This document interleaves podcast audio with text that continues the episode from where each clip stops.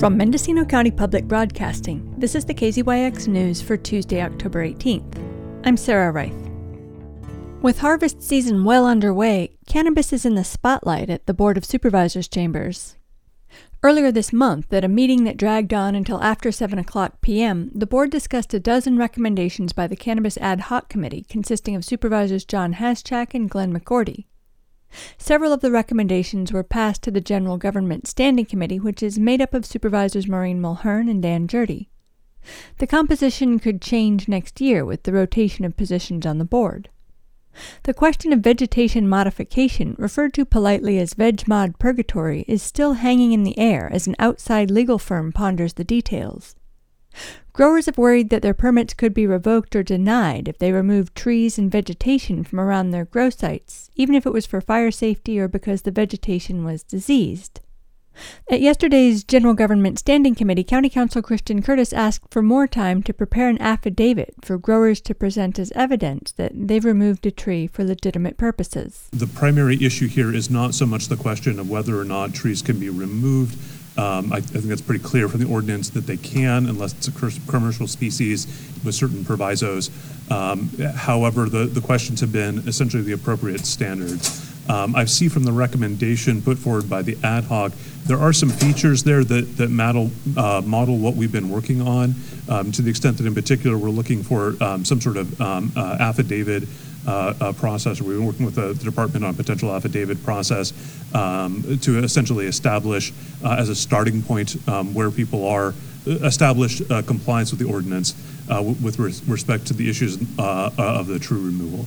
I think what I had mentioned before was that a big part of the issue is um, essentially when you have the affidavit, what are the appropriate standards for the departments to apply when they think that there's something false? In the affidavit and what may be the, the appropriate standard, both to investigate um, and then when, once in, uh, having investigated, um, what may be an appropriate standard to go ahead and deny based on what they have. Attorney Hannah Nelson summarized the historical context of policies that haven't always come to a tidy conclusion. This is after five and a half years the sixth department head slash manager in the third department, and processes have changed. And so I think that it's important to note that it's not just about the evidentiary standards, but also inclusion of definitions such as can dead trees be removed or not. Michael Katz, executive director of the Mendocino Cannabis Alliance, urged the committee to avail itself of Nelson's legal memos. Last month, she submitted several pages on tree removal with details about the affidavit and a critique of the current vegetation modification notice process. Hannah is a 30 year expert attorney who successfully litigated the first case for the federal government to have to return medical cannabis to a patient. So, like, she really knows what she's talking about.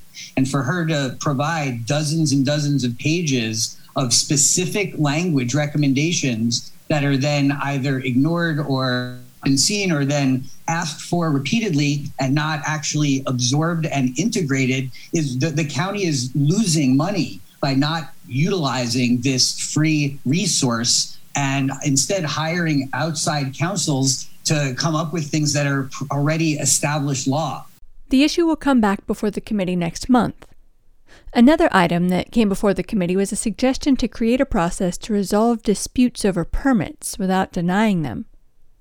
The intent is to keep the current applicants on track to getting their state licenses by next summer. Cannabis Department Director Kristin Nevedal said she could craft such a policy, but that it might include a fee. During public comment, Susan Tibbin referred to the next big grant that will soon be available to growers. Nevedal succeeded in securing an $18 million local jurisdiction assistance grant program from the state, specifically to help growers comply with environmental requirements for their state licensure. $10 million of the grant will be available to applicants in awards up to $100,000. The first application window will open in mid January and be open for four weeks.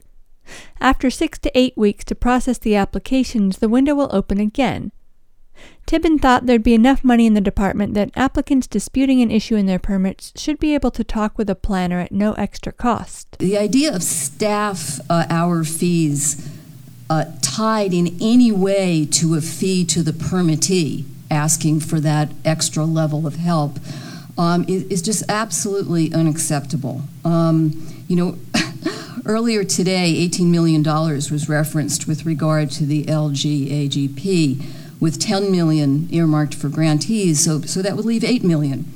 Uh, and also our tax dollars. So please, please, and if the text I was receiving and my interpretation is wrong, I, I apologize, but please do not even consider a hierarchy of department assistance tied to additional fees. On today's Board of Supervisors agenda is a recommendation to amend the County Cultivation Ordinance to establish an appeals process for permit applications that do get denied, with the fee to be established by the Board.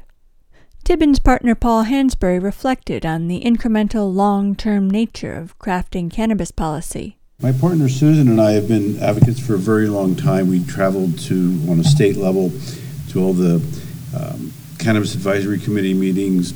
And at one point, we made up little stickers for everybody in the audience that said, trying to make a difference three minutes at a time.